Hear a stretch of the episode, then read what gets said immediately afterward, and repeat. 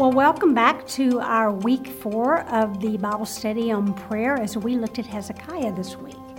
And Hezekiah is a great example of a king who fought some tough battles. You know, when I was a little girl, I had a great imagination. I could spend hours in the backyard playing by myself and and I was always fighting battles. I was either fighting cowboys or I was fighting aliens from outer space or or some spy and, and just between you and me when I was a little girl, I used to want to be a spy when I grew up. That was what I thought I would would do. Well, now that I've grown up, I don't really want to do that anymore, but I fought all these battles. I put my whole heart into it and I always won as a little girl but they were make believe. Well, as we grow up, we're still fighting battles. They just look different and they're no longer make believe. Uh, today, we, we fight battles that some may be emotional battles, that we're struggling with our emotions. Uh, some are mental, as we're fighting and battling with thoughts uh, that are just running through our minds all day. It may be a physical battle, that you're battling with an illness or sickness or something physical. And it may be a spiritual battle where we're fighting temptation or we're ready to just throw in the towel in our spiritual walk. These battles are real and they are hard to fight. And how do we find strength in these battles that we fight today? Well, Hezekiah gives us a great example in 2 Kings 18 and 19, which is where we spent our time in our study this week. And just by way of review, King Hezekiah was a good king. He was one of the kings like uh, Jehoshaphat and Asa that's remembered as one of the good kings of Judah. And he brought about a lot of reforms. He got rid of the, the idols, he, got, he took away the high places, he uh, brought back the celebration of the Passover. He was a good king, and one of the things, he also brought the worship back to Jerusalem. And we learn two things, key things about him in 2 Corinthians 18, verses 5 and 6. Really, just two things. It says that he trusted in the Lord, and then he clung to the Lord. And that's two things that we probably just need to keep in mind as we are facing our battles of just trusting in the Lord and clinging to the Lord. Well, during his reign as king of Judah, he had a uh, he faced a difficult battle. And as we're trying to, to learn how do we find strength in these battles that we're facing, we can learn from the story of Hezekiah. And so, what I want to do uh, with you today is just give you a three step battle plan for finding strength in our battles as we look at Hezekiah's example. So let's just begin. Uh, the first step to our battle plan is that we have to recognize the enemy. We need to know who we're up against. And for Hezekiah, he knew exactly who his enemies were. He knew that his enemy was Assyria and the king of Assyria, Sennacherib. And during his reign as king, uh, you looked at this in the background, but during his reign as, as king over Judah, he watched Assyria. He saw Assyria come into the northern kingdom of Israel and take them into captivity. And then, after they took Israel into captivity, the armies of Assyria kept marching south to the, to the nation of, of Judah and began to capture the fortified cities of Judah. And now they were coming to Jerusalem. And during this time, especially when um, Hezekiah was co reigning with his evil father Ahaz, they were a servant nation to Assyria. They were, along with other nations, serving Assyria. They were paying money to them. But when Hezekiah became a sole king, he decided, I'm not doing that anymore. I'm not scared of Assyria. I'm not going to pay a tribute. And so he had refused to pay. But when the Assyrian armies under Sennacherib started to come towards Jerusalem to besiege it, Hezekiah changed his mind and he decided to give in. And so in verse 14, he tells the king, I have done wrong. Withdraw from me. Whatever you impose on me, I will bear. And so he gave the king of Assyria all this gold and silver, which he took out of the temple probably not the wisest decision. And, and again, Hezekiah was a good king, but he wasn't a perfect king. And there are other examples you'll see in chapter 20 in your study that he wasn't perfect. But that gives me hope because I'm not perfect either. And yet God can still use us. Well, Hezekiah recognized his enemy and he knew who he was up against. And if we're going to find strength for the battles of life that we face, we have to begin by recognizing the enemy. And of course, our enemy is Satan. I mean, we are told, the Bible tells us all the way from Genesis to Revelation who our enemy is. It is Satan, and he wants to defeat us however he can. You know, Peter describes our enemy in 1 Peter 5 8. He said, first, he gives them kind of an exhortation be of sober spirit, be on the alert. And then he describes the enemy. Your adversary, the devil, prowls around like a roaring lion seeking someone to devour. Be on the alert. That's our enemy, Satan. He's like a roaring lion ready to pounce. And so the first step in our battle plan is to recognize the enemy. But let me add this recognize the enemy, but always remember who your God is.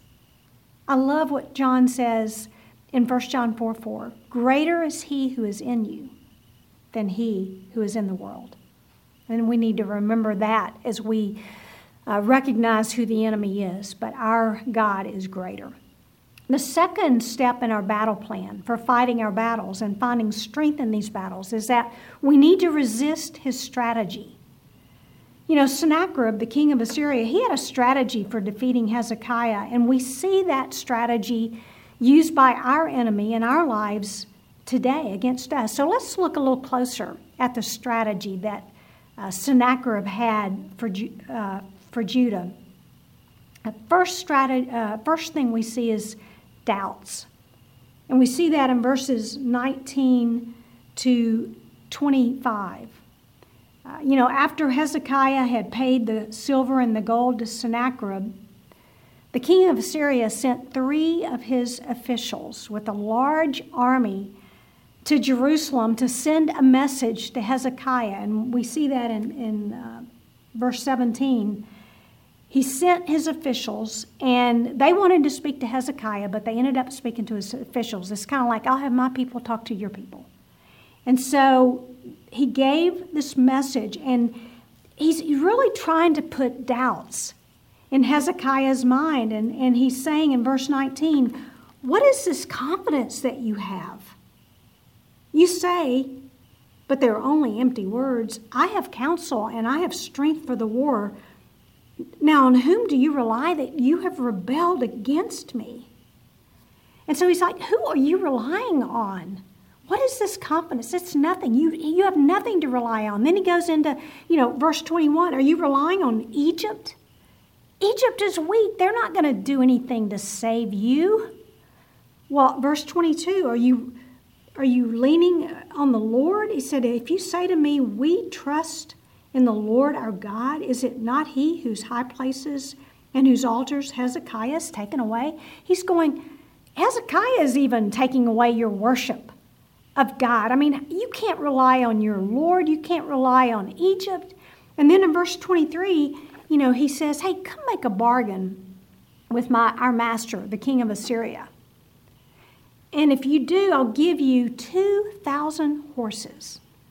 Although you all probably don't even have 2,000 men who are trained and capable of riding on those horses and going to battle. You have no chance to defeat us. You just need to realize that. So he's putting doubts in Hezekiah's mind. And then in verse 25, he goes on and he says, Have I now come up without the Lord's approval against this place to destroy it? The Lord said to me, Go up against the land and destroy it. But did they know that, or was this just a false kind of threat? Hey, God is on our side. He told us to come and destroy you. You have no chance. That was his first strategy putting doubts in the mind of Hezekiah. You can't win this battle. And you know, Satan uses that same strategy with us today in our battles. He wants us to doubt God. He wants us to doubt ourselves. You don't have the strength to fight this. Where is your God in all this? Do you think God loves you? If He loves you, why would He have let this happen to you? Or, well, is God not powerful enough to change this situation? And so Satan loves to begin to put doubts in our mind about God and even about ourselves. God's abandoned you. Where is He in this?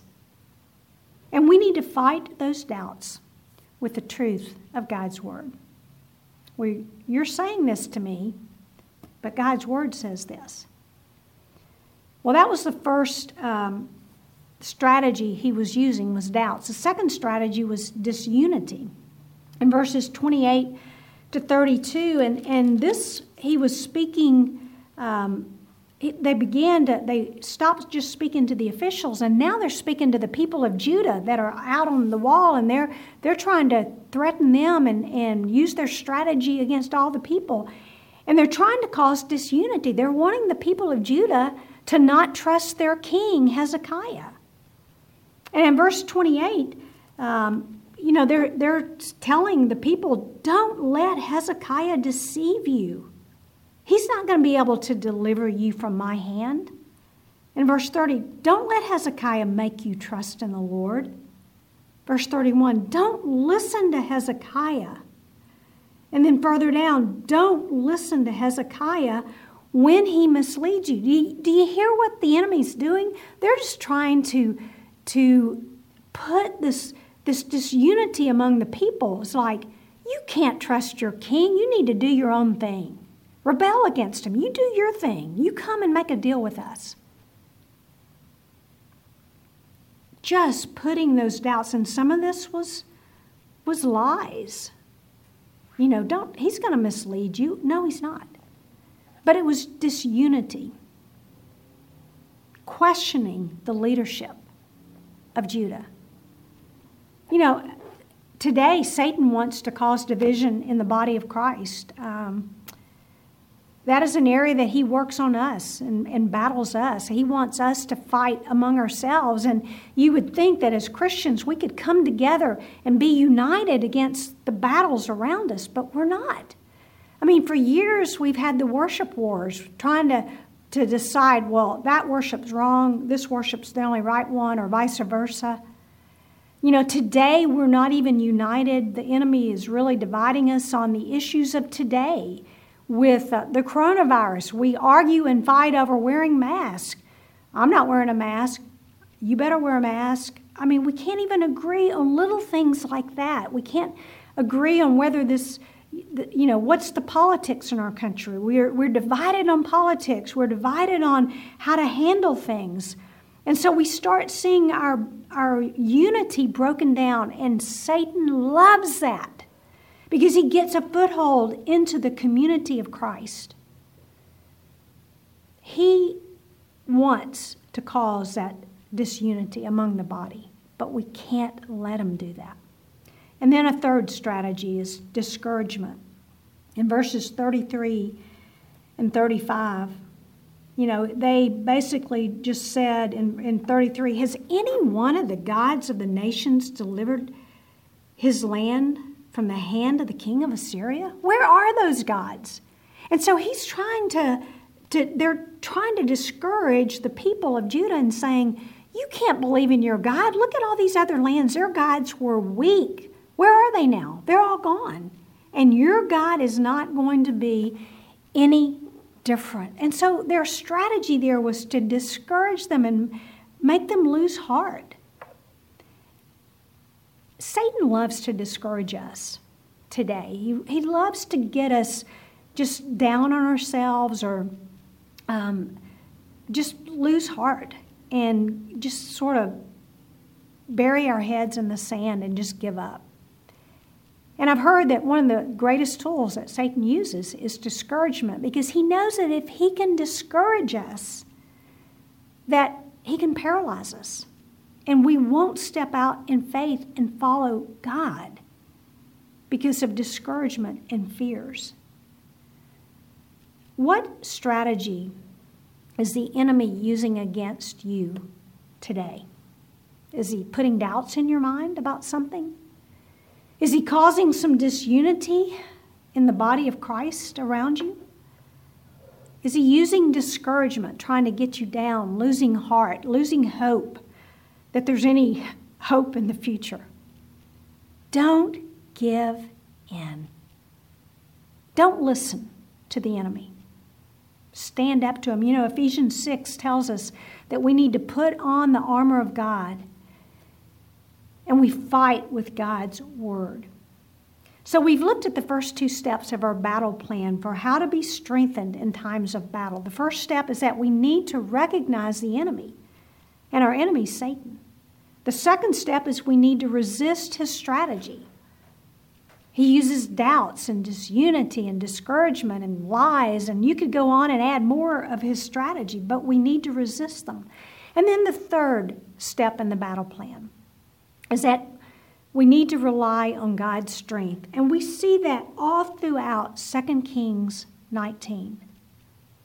Hezekiah relied on God and God's strength during this time. And we see that in several ways. He begins at the very beginning of the chapter.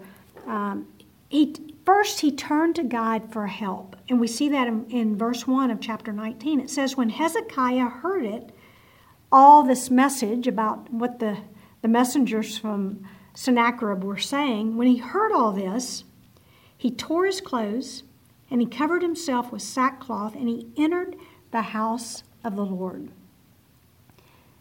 He went to the house of the Lord because he knew he needed to be near to God. He knew he needed to turn to God for help. He knew this was more than he could handle. And he tore his clothes and wore sackcloth. That was a symbol of humility and, and dependence on God and mourning for the situation. And even uh, it can be a symbol of confession of God, is there something maybe that I need to confess or we need to confess? He needed God's help, and that's where he started. He turned to God for help and went to the house of the Lord. Then he recruited a prayer warrior, and he sent his messengers to go to Isaiah, the prophet at that time. And he sent his messengers to Isaiah and just told him the situation. And I love how he said in verse 4 Perhaps the Lord your God will hear all this. And sometimes, isn't that true of us? We think our prayers aren't good enough or strong enough, but we think that, oh, if I could just get Margie Andrews or Marianne Fraser to pray for me, God will hear their prayers. And maybe that's what he was feeling here. But he asked Isaiah to pray for the remnant that's left. So he recruited a prayer warrior. And then Isaiah sent a message back with, uh, to Hezekiah to say, The Lord has said, You don't need to be afraid. I, I am going to take care of this. You don't need to be afraid because of the words, I'm going to take care of Sennacherib. He will die by his own sword. We need prayer warriors. We need to recruit these prayer warriors in our lives. Yes, first we need to go to God alone, like Hezekiah did, but then we need to recruit others to come and surround us in these battles of life and pray for us and with us and encourage us and spur us on, like Isaiah did. And then, third, we see that he prayed. Um, the situation changed a little bit. Sennacherib left. We see in verse 8 and following that Sennacherib left Jerusalem and the area around Jerusalem for a while, but he sent a letter back to Hezekiah.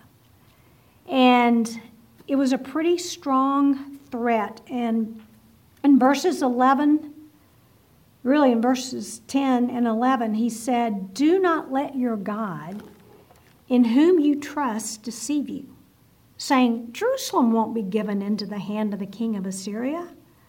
Behold, you, you've heard, and he goes on and says, Behold, you've heard what has happened to these other nations.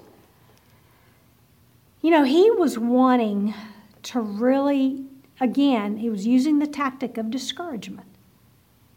Don't Don't let your God in whom you trust deceive you. Don't listen to what Isaiah said that you don't need to worry. You do need to worry. Because look at what these other nations, they couldn't stand up to me. Why do you think you can? So Hezekiah turned to prayer in verse 14. And I love that verse, how the picture that it gives us of how he took that letter from Hezekiah and he spread it out before the Lord. It's like he's he's before the Lord and he's he's holding it and saying, God, this is what's going on. Hear these words, and this is what I'm dealing with. This is the battle.